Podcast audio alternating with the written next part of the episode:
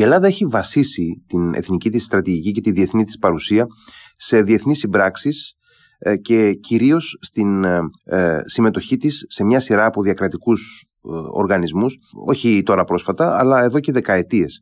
Θα συζητήσουμε απόψε ακριβώς για την παρουσία και τη συμμετοχή της Ελλάδας στους διακρατικούς οργανισμούς με τον Αντώνη Κλάψη, επίκουρο καθηγητή διπλωματίας και διεθνούς οργάνωσης στο Πανεπιστήμιο Πελοποννήσου. Καλησπέρα, κύριε Κλάψη. Καλησπέρα σας και ευχαριστώ πάρα πολύ για την φιλοξενία. Ε, εγώ ευχαριστώ. Να πω ότι η αφορμή για τη συζήτησή μας απόψε είναι ένα συνέδριο που θα διεξαχθεί αύριο και μεθαύριο στο, ε, στο, στην αίθουσα ε, Ιωάννης Δρακόπουλος του ε, Εθνικού και Καποδιστριακού Πανεπιστημίου Αθηνών με θέμα ακριβώς αυτό την, την συμμετοχή της Ελλάδας στους διακρατικούς οργανισμούς. Έτσι δεν είναι; Ακριβώς, ακριβώς. Είναι μια σύμπραξη του Πανεπιστημίου Πελοποννήσου και του Πανεπιστημίου Αθηνών, μέσα από την οποία προέκυψε αυτό το συνέδριο, το οποίο θέλω να πιστεύω ότι θα είναι πολύ ενδιαφέρον και θα έχει να προσφέρει και πολλά πράγματα και στην επιστημονική συζήτηση αλλά και στον καθημερινό μας διαλογο Ε, να πιάσουμε λίγο το, το νήμα από την αρχή και να δούμε πώς ε, ξεκινάει η Ελλάδα να συμμετέχει, να διεκδικεί καταρχάς τη συμμετοχή της σε ε, τέτοιους διακρατικούς μείζονες οργανισμούς και πώς εμπεδώνει αυτή τη ε, διεθνή της παρουσία. Νομίζω το σημείο καμπής, όπως και για τα περισσότερα κράτη του κόσμου, είναι ο πρώτος παγκόσμιος πόλεμος μετά το τέλος του Πρώτου Παγκοσμίου Πολέμου λαμβάνεται η απόφαση για την ίδρυση του πρώτου παγκόσμιας εμβέλειας οργανισμού που θα είχε μάλιστα και μια αποστολή πολύ σημαντική, τη διατήρηση της ειρήνης και της ασφάλειας σε πλανητική κλίμακα. Ε, είναι η Κοινωνία των Εθνών, η οποία ιδρύθηκε το 1919 και ήταν έτσι το πρώτο βήμα για την ε, πιο συστηματική οργάνωση της διεθνούς κοινωνίας. Ξέρετε, το φαινόμενο της ίδρυσης και λειτουργίας διεθνών οργανισμών είναι σχετικά στην ιστορία των διεθνών σχέσεων. Ανάγεται στα μέσα του 19ου αιώνα. Οι πρώτοι σύγχρονοι διεθνείς οργανισμοί, με την έννοια που τους δίνουμε σήμερα, ξεκίνησαν το 1856. Μόλις επομένως η εμπειρία ήταν έτσι κι αλλιώς πάρα πολύ μικρή. Η Ελλάδα όμως πρωτοστάτησε σε αυτό το εγχείρημα, στο εγχείρημα δηλαδή της ε, συνεργασίας μέσα στο πλαίσιο μιας θεσμικής λειτουργίας, γιατί αυτό είναι ένας διεθνής οργανισμός. Δίνει μια θεσμική διάσταση στη συνεργασία ανάμεσα στα κράτη και εμπεδώνει ακόμα περισσότερο την προσπάθειά τους να επιδιώξουν ε, κοινούς στόχους, να συμπράξουν κτλ. Η κοινωνία των εθνών έδωσε αυτό το φόρουμ, ήταν πολύ σημαντικό και για να δούμε και πόσο σημαντική ήταν και η θέση της Ελλάδας εκείνη την εποχή, τι εκτίμησης έχερε και πώς ήταν, ποια φαινόταν είναι η προοπτική της, ε, η Ελλάδα συμπεριλήφθηκε τιμητικά κατά κάποιον τρόπο μέσα στα πρώτα κράτη που ε, απάρτησαν το Συμβούλιο της Κοινωνίας των Εθνών, το αντίστοιχο δηλαδή του σημερινού Συμβουλίου Ασφαλείας, έως ότου γίνουν οι πρώτες εκλογές και υπάρξει μια κανονικότητα πάνω στη διαδικασία της εκλογής και της συμμετοχής κρατών στο Συμβούλιο. Ένα αριστείδιν συμβούλιο, δηλαδή θα λέγαμε, κατά κάποιο Ένα αριστείδιν συμβούλιο. Ακόμα περισσότερο, για να συμπληρώσω πάνω σε αυτό, ε, ήταν η προσωπικότητα του Ελευθερίου Βενιζέλου που έπαιξε καθοριστικό ρόλο σε όλα ναι, αυτά. Δεν είναι δεν τυχαίο ότι το όνομα του Ελευθερίου Βενιζέλου συζητήθηκε ε, ως ανάμε, ε, ένας από τους υποψηφίους να είναι ο Βενιζέλος για τη θέση του πρώτου γραμματέα της κοινωνίας των εθνών, το αντίστοιχο δηλαδή του σημερινού Γενικού Γραμματέα των Ηνωμένων Εθνών. Πάλι κάτι που δείχνει και τη μεγάλη εμβέλεια του Βενιζέλου, αλλά και τη σημασία που αποδιδόταν στην Ελλάδα στα, προς, το, προς τα πρώτα βήματα μετά το τέλος του Πρώτου Παγκοσμίου Πολέμου, όταν η Ελλάδα προαλυφόταν να γίνει περίπου μια σημαντική περιφερειακή δύναμη με την εδαφική της επέκταση, με την προσάρτηση εδαφών στη Θράκη, στην ε, Μικρά Ασία κτλ. Και ουσιαστικά μετά και την κατάρρευση της κοινωνίας των εθνών και την έλευση του, του Δευτέρου Παγκοσμίου Πολέμου έχουμε μια επανασυγκρότηση, μια προσπάθεια επανασυγκρότησης διεθνούς κοινωνίας, έτσι δεν είναι; Ακριβώς. Ε, το εγχείρημα της κοινωνίας των εθνών είχε μεγάλες αδυναμίες, αλλά ήταν ένα πρωτοποριακό εγχείρημα. Ήταν η πρώτη φορά που ιδρύθηκε ένας οργανισμός τέτοιας εμβέλειας, που είχε και μια τόσο ευρεία αποστολή. Συνήθως τη κοινωνία των εθνών την απαξιώνουμε επειδή τη συνδέουμε με, την απο, με τις αποτυχίες της, που υπήρξαν πράγματι, με τη μεγαλύτερη όλων να είναι η, η αποτυχία αποφυγής, αποτροπής του, του Δευτέρου Παγκοσμίου Πολέμου. Ε, αυτό είναι κάτι το οποίο είναι αλήθεια. Αλλά από την άλλη παραγνωρίζει τις ε, μεγάλες επιτυχίες που επίσης είχε η κοινωνία των εθνών σε διάφορα επίπεδα. Να σας πω κάποια τα οποία είναι, έχουν ας πούμε και μια ε, επικαιρότητα. Όλοι τα τελευταία χρόνια συζητούμε με τον Παγκόσμιο Οργανισμό Υγείας. Ε, μετά την πανδημία του κορονοϊού κτλ. Βέβαια, ναι, ναι. Αυτός είναι ένας οργανισμός ο οποίος ιδρύθηκε στην πραγματικότητα από την κοινωνία των εθνών. Η σημερινή του μορφή είναι η εξέλιξη ενός οργανισμού τον οποίο ίδρυσε η κοινωνία των εθνών. Ε, ή ε, μεγάλες προσπάθειες που έγιναν για την προάσπιση των ανθρωπίνων δικαιωμάτων, για την προαγωγή ε, της συνεργασίας ανάμεσα στα κράτη και την διευθέτηση διεθνών διαφορών. Όλα αυτά ήταν μεγάλα επιτεύγματα, γιατί ήταν και πρωτοφανη Από την άλλη, οι δημιουργοί της κοινωνίας των εθνών δεν είχαν καμία εμπειρία πάνω σε αυτά τα ζητήματα, έκαναν κάτι από το μηδέν και λογικό ήταν να κάνουν και λάθη. Είναι και άλλο ένα δίδαγμα που προκύπτει από την εμπειρία της κοινωνίας των εθνών, ότι ένας οργανισμός δεν μπορεί να είναι περισσότερο επιτυχημένος από όσο εν τέλει θέλουν τα κράτη που συμμετέχουν σε αυτόν να είναι επιτυχημένος. Και μοιραία ακολουθεί την πορεία του διεθνούς συστήματος, με τα πάνω του και με τα κάτω του. Παρά την αποτυχία του εγχειρήματος ως προς το σκέλος της αποφυγής του πολέμου, ε, αποφασίστηκε ότι το εγχείρημα δεν ήταν για πέταμα, τουναντίον έπρεπε να συνεχιστεί, να μεταλλαχθεί βέβαια και να πάρει μια νέα μορφή, διδασκόμενοι πια οι ηγέτες του κόσμου από τα λάθη του παρελθόντος να κάνουν ένα πιο λειτουργικό σχήμα το οποίο πράγματι στο τέλος του Δευτέρου Παγκοσμίου Πολέμου τη μορφή του Οργανισμού ε, Ηνωμένων Εθνών είναι δε πολύ χαρακτηριστικό ότι η ιδρυτική διάσκεψη του ΟΗΕ που έγινε στον Άγιο Φραγκίσκο, στο Σαν Φρανσίσκο των Ηνωμένων Πολιτειών έλαβε χώρα όχι μετά το τέλος του πολέμου, αλλά προς το τέλος του πολεμου Όταν ξεκίνησε η συνδιάσκεψη, δεν είχε τελειώσει ακόμα ο Δεύτερος Παγκόσμιος Πόλεμος. Όταν ιδρύθηκε ο ΟΗΕ, ακόμα η, η Ιαπωνία δεν είχε συνθηκολογήσει. Πράγμα που έδειχνε πόσο μεγάλη σημασία απέδιδαν τα κράτη που είχαν νικήσει ή που θα νικούσαν στο Δεύτερο Παγκόσμιο Πόλεμο για τη μεταπολεμική οργάνωση της ε, διεθνούς κοινωνίας. Ε, και η Ελλάδα συμμετέχει ευθύς εξ αρχής στον Οργανισμό Ενωμένων Εθνών; Ναι, είναι ιδρυτικό μέλος του ΟΗΕ. Mm-hmm. Όπως ιδρυτικά μέλη υπήρχαν και πολλά άλλα δεκάδες κράτη, αυτά τα οποία είχαν συναπαρτήσει τον νικηφόρο συνασπισμό του mm-hmm. ε, Δευτέρου Παγκοσμίου Πολέμου. Ε, ο οποίος ο συνασπισμός αυτός τυπικά ονομαζόταν Ηνωμένα Έθνη. Ακριβώς αυτό, αυτό ήθελα να πω. Ότι...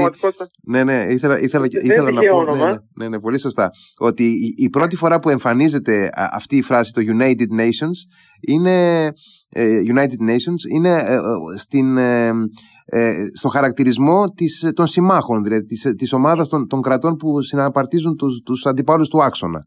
Ήδη από τις αρχές του 1942 έχει εμπεδοθεί αυτό. Υπάρχει και η διακήρυξη των Ηνωμένων Εθνών, που δεν έχει να κάνει με την ίδρυση του οργανισμού, αλλά με την δημοσιοποίηση της απόφασης μερικών δεκάδων κρατών που τότε πολεμούσαν να συνεχίσουν τον πόλεμο μέχρι τέλους και να μην καταθέσουν τα όπλα εάν δεν συνέτριβαν τις δυνάμεις ε, του αντίπαλου συνασπισμού, δηλαδή τις δυνάμεις ε, του αξονα Άρα ο, ο οργανισμός προκύπτει μέσα από μια διεργασία η οποία ξεκινάει κατά τη διάρκεια του πολέμου.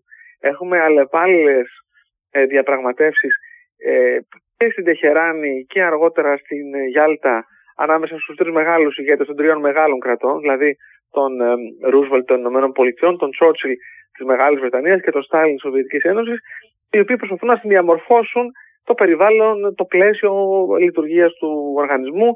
Υπάρχουν αντικρώμενα συμφέροντα, υπάρχουν διαφορετικές αντιλήψεις, ε, υπάρχουν ιδεολογικές αλλά και στρατηγικές παράμετροι που παρισφραίουν σε αυτές τις διαπραγματεύσεις και που προσδιορίζουν την πορεία προς την ίδρυση του οργανισμού. Να φέρω ένα παράδειγμα, δύο παραδείγματα έτσι πολύ ενδεικτικά για τους Αμερικανούς που ήταν πιο ιδεαλιστές και που εμπνέονταν ακόμα και από το όραμα του Woodrow Wilson, του ιδρυτή δηλαδή της κοινωνίας των εθνών, η ίδρυση ενός οργανισμού θα έπρεπε να βασίζεται σε μια πιο δημοκρατική του, ας το πούμε έτσι, λειτουργία.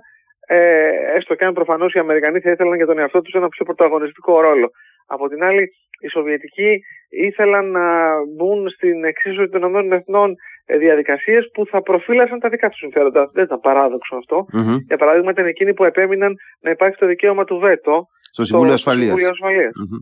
Ή ήταν εκείνοι οι οποίοι επέμειναν να γίνει κάτι το οποίο πήγαινε πέρα και από την κοινή λογική. Ξέρετε, η Σοβιετική Ένωση είχε στην πραγματικότητα τρεις ψήφους στη Γενική Συνέλευση.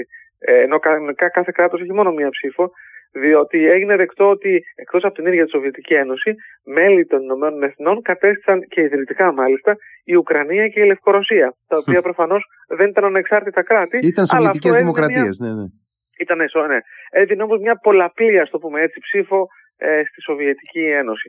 Με τα καλά του και με τα κακά του, γιατί υπήρχαν προφανώς και αρνητικά, ο ΙΕ ιδρύθηκε το 1945 και έκτοτε μέχρι και σήμερα αποτελεί, θα έλεγα, τη βάση της διεθνούς οργάνωσης ε, σε παγκόσμια κλίμακα.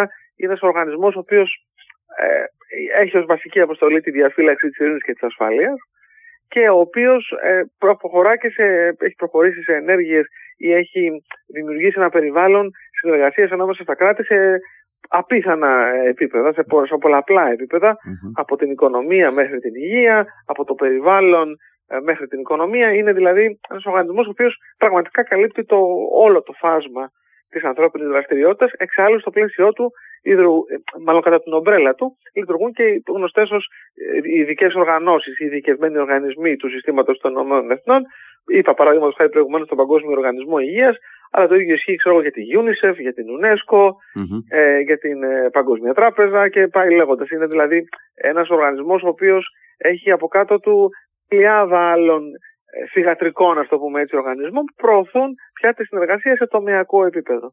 Και νομίζω ότι και η Ελλάδα, παρά το γεγονός ότι ο Οργανισμός Ηνωμένων Εθνών ε, ενδεχομένως να μην διαδραματίζει σήμερα το ρόλο που διαδραμάτιζε ε, στις πρώτες δεκαετίες του βίου του, παρόλα αυτά βλέπουμε ότι η Ελλάδα ε, αντιμετωπίζει τα, ε, και τη συμμετοχή της στον Οργανισμό Ηνωμένων Εθνών αλλά και τις διαδικασίες του Οργανισμού Ηνωμένων Εθνών για παράδειγμα σε ό,τι έχει να κάνει με το δίκαιο των θαλασσών σε ό,τι έχει να κάνει ναι. με τα ψηφίσματα για το Κυπριακό κλπ τα αντιμετωπίζει πάρα πολύ σοβαρά και τα εντάσσει ε, δυναμικά μέσα στο πλαίσιο ε, των εθνικών της θέσεων. Η Ελλάδα ήταν από τις χώρες εκείνες που ήδη από την πρώτη μέρα ίδρυσης του ΟΗΕ, αλλά ακόμα και από πριν, από την κοινωνία των εθνών, ήταν υπέρμαχος ε, της δημιουργίας ενός τέτοιου συστήματος ασφάλειας και οπωσδήποτε υπέρμαχος της διεθνούς νομιμότητας. Ε, αυτό είναι μια διαχρονική τάση της ελληνικής εξωτερικής πολιτικής, τουλάχιστον μετά την μικρασιατική καταστροφή, δηλαδή τα τελευταία 100 χρόνια. Άρα, λογικά η Ελλάδα ε, προχώρησε σε μια τέτοιου είδους ε, με τέτοιου είδους πολιτικής απέναντι στα Ηνωμένα Έθνη, διότι η Ελλάδα γενικώς υποστηρίζει οποιαδήποτε δραστηριότητα ε, προωθεί την ειρήνη και την ασφάλεια, προωθεί την συνεργασία είτε σε παγκόσμιο, είτε σε περιφερειακό, είτε ακόμη και σε τοπικό επίπεδο και προ, οπωσδήποτε υποστηρίζει οποιαδήποτε διαδικασία ε, προφυλάσσει το, τη διεθνή νομιμότητα. Αυτό δεν σημαίνει φυσικά ότι η Ελλάδα έχει την αφέλεια να πιστεύει ότι τα Ηνωμένα Έθνη θα της λύσουν όλα τα προβλήματα ασφάλειας mm-hmm. ή ότι θα την προστατεύσουν αποτελεσματικά από εξωτερικές απειλές.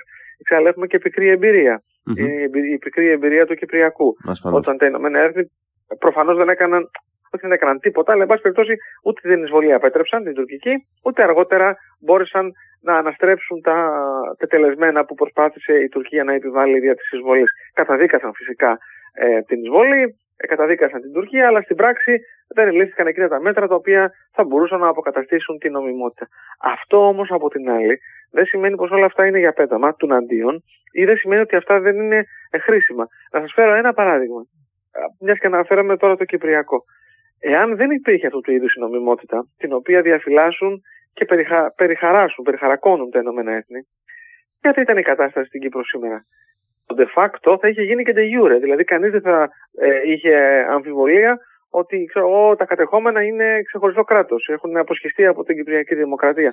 Σήμερα, λόγω ακριβώς της ύπαρξης του συστήματος των Ηνωμένων Εθνών, κανένα κράτος στον κόσμο δεν αναγνωρίζει το εδαφικό τετελεσμένο. Δεν αναγνωρίζει δηλαδή την παρανομία.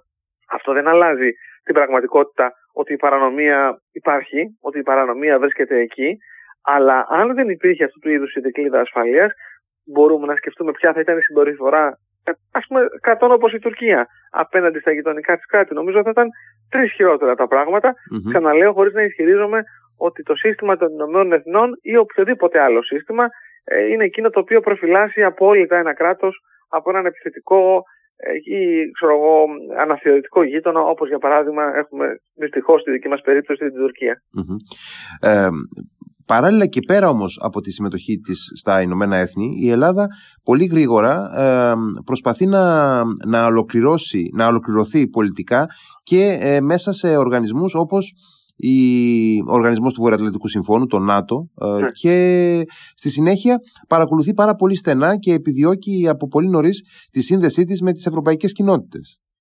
Ξεκινάω από το ΝΑΤΟ γιατί είναι και το πρώτο βήμα που έγινε ε, χρονικά από αυτά δύο που αναφέρατε. Ε, η Ελλάδα ε, με τη συμμετοχή στο ΝΑΤΟ έκανε, επέτυχε κάτι το οποίο ε, ήταν πρωτοφανές στην ιστορία της, από δηλαδή του ελληνικού κράτους. Δηλαδή, συνήψε συμμαχικό δεσμό εγγράφος, όχι συμβατικό δεσμό, όχι μια προφορική συμφωνία, με, με μεγάλη δύναμη με πολλές μεγάλες δυνάμεις, αλλά με κυριότερη την υπερδύναμη της ΗΠΑ. Η Ελλάδα είχε πολεμήσει σε δύο παγκόσμιους πολέμους και μάλιστα με το πλευρό των νικητών, χωρίς ποτέ να έχει γραφτεί συμφωνία για τη συμμετοχή της. Χωρίς δηλαδή να αναγνωρίζει το ισότιμο μέλος μιας συμμαχίας. Συμμετείχε μεν, χωρίς όμως συμβατικό έρισμα δε. Η συμμετοχή στο ΝΑΤΟ το 1952 ήταν μια ε, εξέλιξη η οποία ήταν άμεσα συνδεδεμένη με τις βασικές, τις θεμελιώδεις, θα έλεγα τις υπαρξιακές προτεραιότητες της ελληνικής εξωτερικής πολιτικής. Είναι μια εποχή που ήδη έχει ξεκινήσει ο ψυχρός πόλεμος. Η Ελλάδα αισθάνεται μεγάλη ανασφάλεια στα βόρεια σύνορά της. Συνορεύει με τρία κομμουνιστικά κράτη, την Αλβανία, την Γιουγκοσλαβία ε, και τη Βουλγαρία. Αν μεν η Αλβανία ήταν μικρή, η Ιουγκοσλαβία όμως ήταν πολύ και η Βουλγαρία ήταν ο πιο πιστός σύμμαχος των Σοβιετικών. Επομένως, δεν ήταν και τόσο απίθανο να βρεθεί εκτεθειμένη από ζητήματα ασφάλειας ενώ απέναντι στους βόρειους γειτονές της. Πρέπει επίσης να έχουμε υπόψη ότι σήμερα το ξεχνάμε πολλές φορές, γιατί έχουμε στραμμένο το ενδιαφέρον μας στην Ανατολή και στην ανησυχία που έχουμε από την Τουρκία, γιατί πραγματικά εκεί είναι ο κίνδυνος. Αλλά δεν χρειάζεται κάποιος να είναι ειδικός, αρκεί να δείτε ποια είναι η διάρθρωση των ελληνικών συνόρων. Η Ελλάδα είναι μια χώρα αντιστραμμένη. Δηλαδή, το, ενώ το ιδανικό θα είναι να έχεις μεγάλη ενδοχώρα και στενά σύνορα, η Ελλάδα έχει εκτεταμένα σύνορα και όλο ένα και πιο στενή ενδοχώρα. Είναι ένα τρίγωνο στην πραγματικότητα, mm-hmm. αντιστραμμένο, αν την παρατηρήσετε. Ακριβώς. Με σύνορα τα οποία εκτείνονται σε εκατοντάδες χιλιόμετρα σε μήκος. Ξεκινάνε δηλαδή από την Ήπειρο και φτάνουν μέχρι τον Εύρο. Σύνορα τα οποία είναι ε, δύσκολα υπερασπίσιμα σε πολλά σημεία, στενά, ιδίως όσο πηγαίνουμε ανατολικότερα. Η απόσταση από τη θάλασσα μέχρι τα σύνορα της Τράκη στο στενότερο σημείο είναι λίγες δεκάδες χιλιόμετρα. Και επίσης σύνορα τα οποία σε πολλές περιπτώσεις έχουν και μια άλλη αδυναμία από πλευράς ενώ αμυντικής ε, υπεράσπιση τους, την αδυναμία ότι διατρέχονται από ποταμούς που σχηματίζουν κοιλάδες και οι οποίες κοιλάδες αυτές μπορούν να γίνουν δίωδοι εισβολή. Mm-hmm. Σχετικά εύκολα και άρα να δημιουργούν μεγάλο πρόβλημα ανασφάλειας στην Ελλάδα. Μέσα σε αυτό το περιβάλλον η Ελλάδα αναζητούσε δικλείδες ασφαλείας. Η συμμετοχή στο ΝΑΤΟ της πρόσφερε αυτή τη δικλείδα ασφαλείας, διότι η συμμετοχή στο ΝΑΤΟ πρακτικά τι σήμαινε; Σήμαινε ότι εάν η Ελλάδα προσεβάλλεται από μια γειτονική χώρα, φέρει τη Βουλγαρία, αυτό θα έθετε σε κίνηση τους μηχανισμούς του ΝΑΤΟ που σήμαινε προσφορά έμπρακτη βοήθειας από τα άλλα μέρη του ΝΑΤΟ απέναντι στην Ελλάδα. Στην πραγματικότητα, δηλαδή, η συμμετοχή στο ΝΑΤΟ σήμαινε ότι ένας πόλεμος ελληνοβουλγαρικός, για παράδειγμα, δεν θα έμενε πόλεμος ελληνοβουλγαρικός, αλλά κατά πάσα πιθανότητα θα κλιμακωνόταν σε τρίτο παγκόσμιο πόλεμο. Κάτι το οποίο προφανώς δεν θα ήθελαν ε, ούτε οι μεν ούτε οι δε, άρα ελαχιστοποιούνταν οι πιθανότητες η Ελλάδα να βρεθεί εκτεθειμένη. Άρα ήταν η απόλυτη αποτροπή εκείνη την εποχή. Ήταν η απόλυτη αποτροπή. Η συμμετοχή στο ΝΑΤΟ ε, είναι συνδεδεμένη και με ένα άλλο γεγονός, βέβαια, που και αυτό έχει ενδιαφέρον. Δεν μπαίνει μόνη της η Ελλάδα στο ΝΑΤΟ το 52. Το ΝΑΤΟ έχει δει το 49. Είναι η πρώτη διεύρυνση που γίνεται και είναι διεύρυνση διπλή. Μπαίνουν ταυτόχρονα η Ελλάδα και η Τουρκία. Mm-hmm. Χέρι με χέρι πιασμένε. Είναι μια εποχή που οι ελληνοτουρκικές σχέσεις είναι αρκετά καλές. Ε, θα επιδεινωθούν λίγα αργότερα λόγω της ανακοίνησης του Κυπριακού. Αλλά μπαίνουν μαζί γιατί αυτό είναι το συμφέρον και των ΗΠΑ. Η Ελλάδα μόνη της δεν προσέφερε στρατηγικό βάθος στις ΗΠΑ. Θα ήταν μια χώρα αποκομμένη από το δυτικό κόσμο. Δεν είχε σύνορα με καμία άλλη δυτική χώρα. Και ε, αν την δούμε στο πλαίσιο του ψυχρού πολέμου, θα διαπιστώσουμε ότι όλα τα βόρεια, όχι μόνο τα σύνορά της, όλη η βόρεια ενδοχώρα της, μέχρι τη Βαλτική θάλασσα, είναι ένας ωκεανός κομμουνιστικών κρατών. Επομένως, δεν έχει τη δυνατότητα ε, να προβάλλει σοβαρή αντίσταση απέναντι σε αυτόν τον τεράστιο όγκο. Από την άλλη, μόνη της η Τουρκία δεν εξυπηρετούσε τους Αμερικανικούς και Νατοικού ευρύτερα ε, στρατηγικούς σχεδιασμούς, γιατί και αυτοί θα ήταν αποκομμένοι, δεν θα είχε τη δυνατότητα ε, να ακουμπάει με έναν τρόπο σε ένα γειτονικό κράτος, ενώ μαζί η Ελλάδα και η Τουρκία σχημάτιζαν ένα γεωπολιτικό ε, υποσύστημα. Όγκο, ο, ναι, υποσύστημα, ο οποίος είχε και ένα άλλο ιδιαίτερο χαρακτηριστικό. Ένα παιχνίδι που πεζόταν αιώνες, ήδη από το 19ο τουλάχιστον αιώνα. Το 19ο αιώνα, που θαλασσοκράτηρα δύναμη στη Μεσόγειο είναι η Μεγάλη Βρετανία, ο στόχος του Λονδίνου είναι η εδαφική ακαιρεότητα, η διατήρηση της εδαφικής ακαιρεότητας της Οθωμανικής Αυτοκρατορίας. Γιατί αυτό, για να λειτουργεί ως ανάχωμα απέναντι στην πιθανή ρωσική κάθοδο στη Μεσόγειο. Να ελέγχει η Αυτοκρατορία τα στενά του Βοσπόρου και των Αρδανελίων, να κυριαρχεί με έναν τρόπο στο Αιγαίο και έτσι να, καθίσταται, να καθίσταται εμπόδιο απέναντι στη ρωσική κάθοδο. Το 1952 Τσαρική Ρωσία δεν υπάρχει, αλλά υπάρχει Σοβιετική Ένωση. Οθωμανική Αυτοκρατορία δεν υπάρχει, αλλά αν, αν ενώσει κάποιος στην Ελλάδα και την Τουρκία, από στρατηγική άποψη εννοώ, δημιουργεί τον, τον πυρήνα της παλιάς Οθωμανικής Αυτοκρατορία. Mm-hmm. Η Τουρκία ελέγχει τα στενά, Βόσπορο και τα Μπρανέλια δηλαδή, αλλά η Ελλάδα με τα νησιά της ελέγχει το Αιγαίο.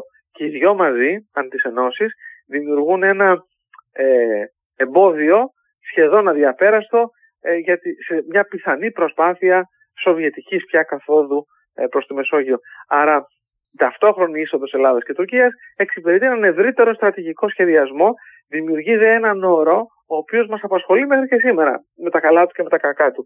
Την νοτιοανατολική πτέρυγα του ΝΑΤΟ, η οποία έμελε να αποτελέσει και την, ε, ε τον όρο εκείνων που προσδιορίσε την αμερικανική πολιτική απέναντι στην Ελλάδα και στην Τουρκία. Για δεκαετίες, θα έλεγα σχεδόν μέχρι και σήμερα. Ποιος είναι αυτός, ποια είναι αυτή η πολιτική. Οι, οι, οι Αμερικανοί, όταν άρχισαν να προκύπτουν ελληνοτουρκικές κρίσεις και προέκυψαν διάφορες, στη 50, του 60 μέχρι και πρόσφατα, δεν ενδιαφέρονταν να δουν ποιος έχει δίκιο. Αν έχει δίκιο η Ελλάδα, αν έχει δίκιο η Τουρκία, αν πρέπει να υποχωρήσει ο ένας ή να υποχωρήσει ο άλλος. Αλλά ενδιαφέρονταν μόνο να μην προκύψει ελληνοτουρκικός πόλεμος, γιατί αυτός θα κατέστρεφε την ανατολική πτέρυγα του ΝΑΤΟ. Γι' αυτό, αν δούμε όλες τις παρεμβάσεις των ΗΠΑ διαχρονικά, γίνονται, όταν προκύπτουν κρίσεις εννοώ ανάμεσα στην Ελλάδα και στην τουρκια γίνονται με μία μόνο λογική. Να αποφευθεί ο πόλεμος, να αποφευθεί η ρήξη και να γίνουν αμοιβαίες υποχωρήσεις ανεξάρτητα από το ποιος έχει δίκιο και ποιος έχει άδικο, για έναν πολύ απλό λόγο, διότι ε, οι Αμερικανοί δεν ενδιαφέρονται για τα επιμέρους ζητήματα, που για μας όμως είναι πολύ σημαντικά, αλλά θέλουν και βλέπουν, αυτή είναι η πολιτική τους, αυτός είναι ο προσανατολισμός τους, τη μεγάλη εικόνα. Δηλαδή που εξυπηρετούνται τα δικά τους συμφέροντα και αυτά καλώ κακώ προτάσουν ε, απέναντι ακόμα και στο δίκαιο όταν αυτό τίθεται επιτάπητος. Και ε, από την άλλη μεριά, ε, δηλαδή το ΝΑΤΟ εξασφαλίζει την ε, αμυντική επάρκεια της, ε, της ναι. χώρας και ταυτόχρονα ήδη από τα τέλη της δεκαετίας του 50 αν δεν κάνω λάθος ξεκινάει ναι. μια κινητικότητα προς την κατεύθυνση της ε, οικονομικής ενσωμάτωσης στη, στην Δυτική Ευρώπη δηλαδή στις ευρωπαϊκές κοινότητες. Μόνο ένα αστερίσκο να βάλω για τον ΝΑΤΟ, εμεί ναι. εδώ είπατε ότι μας εξασφαλίζει. Μας εξασφαλίζει και αυτό έγινε σαφές ιδίως από το 1974 και μετά απέναντι σε εξωτερική απειλή, δηλαδή από χώρα που δεν είναι μέλος του ΝΑΤΟ. Ναι, αλλά δεν μας ναι, ναι. εξασφαλίζει από χώρα που είναι μέλος του ΝΑΤΟ. Σαφώς, σαφώς. Όπω είναι η Τουρκία. Ε, ε, μίλησα μίλησα με, το πνεύμα, με το πνεύμα της δεκαετίας του 50 και, και, τον, ναι. και τον ε, κίνδυνο από το βορρά. Ότι και αυτό είχε μια σχετική αξία ε, διότι το ΝΑΤΟ δεν είναι παράλογο αυτό. Ω αμυντικός ε, συνασπισμός, λέει ότι εγώ προστατεύω τα μέλη μου από τους έξω, όχι από τους μέσα. ε, εννοείται ότι μέσα ως σύμμαχοι, αυτό το ξεχνάμε. Εμείς με την Τουρκία είμαστε σύμμαχοι, ξέρετε. Ναι, βέβαια. Είμαστε μέλη του ΝΑΤΟ. Ναι. Όσο και αυτό είναι παράδοξο. Ε, η λογική λέει ότι οι σύμμαχοι δεν πολεμούν μεταξύ τους, αλλά δυστυχώς στην περίπτωσή μας έχουμε κακό γείτονα και κακό σύμμαχο φυσικά, με αποτέλεσμα να έχουμε τα γνωστά προβλήματα. Πάω στο κομμάτι της ευρωπαϊκής ολοκλήρωσης. Η Ελλάδα πρωταγωνίστησε στην διαδικασία ευρωπαϊκής ολοκλήρωσης όχι από τη δεκαετία του 50, αλλά από τη δεκαετία του 1920. Όταν, ε, υπο, όταν υποβλήθηκε το πρώτο σχέδιο της Ευρωπαϊκής, ε, για τη δημιουργία μιας ε, Ομοσπονδιακής Ευρωπαϊκής Ένωσης, το σχέδιο Μπριάν, υποβλήθηκε το Μάιο του 1930, ε, δεν έγινε δεκτό από τα ε, κράτη της Ευρώπης ε, με ελάχιστες εξαιρέσεις, τρει-τέσσερι, ανάμεσα στις οποίες πιο ένθερμη θετική απάντηση έδωσε η Ελλάδα. Άρα η Ελλάδα βρέθηκε στην πρωτοπορία του εγχειρήματος, έστω και αν ήταν σαφές ότι εκείνη την ώρα το, το εγχείρημα δεν μπορούσε να καρποφορήσει. Γιατί βρέθηκε στην πρωτοπορία, διότι ήθελε να συμμετέχει σε τέτοιου είδους εγχειρήματα, γιατί αυτά τα εγχειρήματα εξυπηρετούσαν τα συμφέροντά της. Συνεργασία ανάμεσα στα κράτη σημαίνει ειρήνη, σημαίνει σταθερότητα, σημαίνει οικονομική ευημερία, άρα όλα όσα η Ελλάδα ήθελε να προωθήσει στην μεταλοζανική, ας το πούμε έτσι, εποχή. Είναι δε πολύ ενδιαφέρον, αν διαβάσετε την απάντηση που έστειλε η Ελλάδα ε, στο σχέδιο Μπριάν, πολύ θετική, ότι έχει τέσσερα σημεία, το τέταρτο εκ των οποίων είναι ότι πρέπει και η Τουρκία να γίνει μέλος της ε, Ευρωπαϊκής Ομοσπονδιακής Ένωσης, γιατί δεν είχε προσκληθεί να συμμετάσχει. Ε, είναι στο πλαίσιο της κυοφορία της ελληνοτουρκικής προσέγγισης. Πάλι ο Βενιζέλος είναι πρωθυπουργός, οπότε εκείνος είναι που τα θέτει όλα αυτά. Αλλά δεν θα χάσει ποτέ το νήμα της ευρωπαϊκής ολοκλήρωσης. Θα συνεχίσει να ενδιαφέρεται ακόμα και κατά τη διάρκεια του Δευτέρου Παγκοσμίου Πολέμου. Θα υπάρχουν διεργασίες μέσα στο πλαίσιο πολιτικών κύκλων ε, και της κυβέρνησης και πολιτικών άλλων ε, είτε στην Ελλάδα είτε εξορίστων, δηλαδή τη διάρκεια της κατοχής εννοώ. Ε, και θα συνεχίσει να ενδιαφέρεται και στη δεκαετία, στα τέλη δεκαετίας του 40, πολύ περισσότερο δε όταν πια θα αρχίσουν τα πράγματα να θεσμοποιούνται. Η Ελλάδα θα συμμετάσχει από τα πρώτα κράτη στο Συμβούλιο της Ευρώπης, έναν οργανισμό που ξεκίνησε με ευρύτερο ορίζοντα, σήμερα ασχολείται κυρίως με θέματα ανθρωπίνων δικαιωμάτων, αλλά εξακολουθεί να είναι ένας από τους πυρήνες της ευρωπαϊκής ολοκλήρωσης. Τη δε δεκαετία του 50, προς το τέλος της δεκαετίας του 50, θα προσανατολιστεί και προς το εγχείρημα των ευρωπαϊκών κοινοτήτων.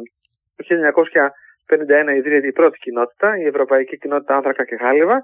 Το 1957 ιδρύονται ακόμα δύο, η Ευρωπαϊκή Κοινότητα Αμυντικής Ενέργειας και η σημαντικότερη όλων και η γνωστότερη φυσικά, η Ευρωπαϊκή Οικονομική Κοινότητα, η γνωστή ΕΟΚ.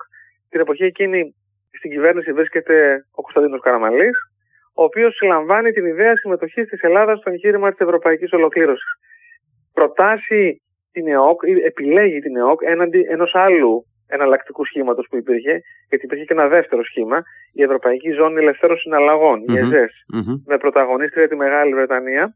Ο Καραμαλής θα σταθμίσει τα δεδομένα και θα πάρει την απόφαση να ξεκινήσει την προσπάθεια σύνδεσης με την ΕΟΚ.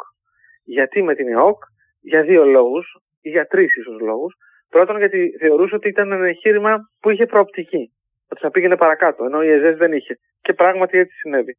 Δεύτερον, διότι η ΕΟΚ είχε και μια ευρύτερη διάσταση. Δηλαδή, το όνομά της δεν ήταν Ευρωπαϊκή Οικονομική Κοινότητα, αλλά είχε ήδη στον πυρήνα της, εν σπέρματι έστω, την ε, ε, επιδίωξη μιας ευρύτερης ε, συνεργασίας.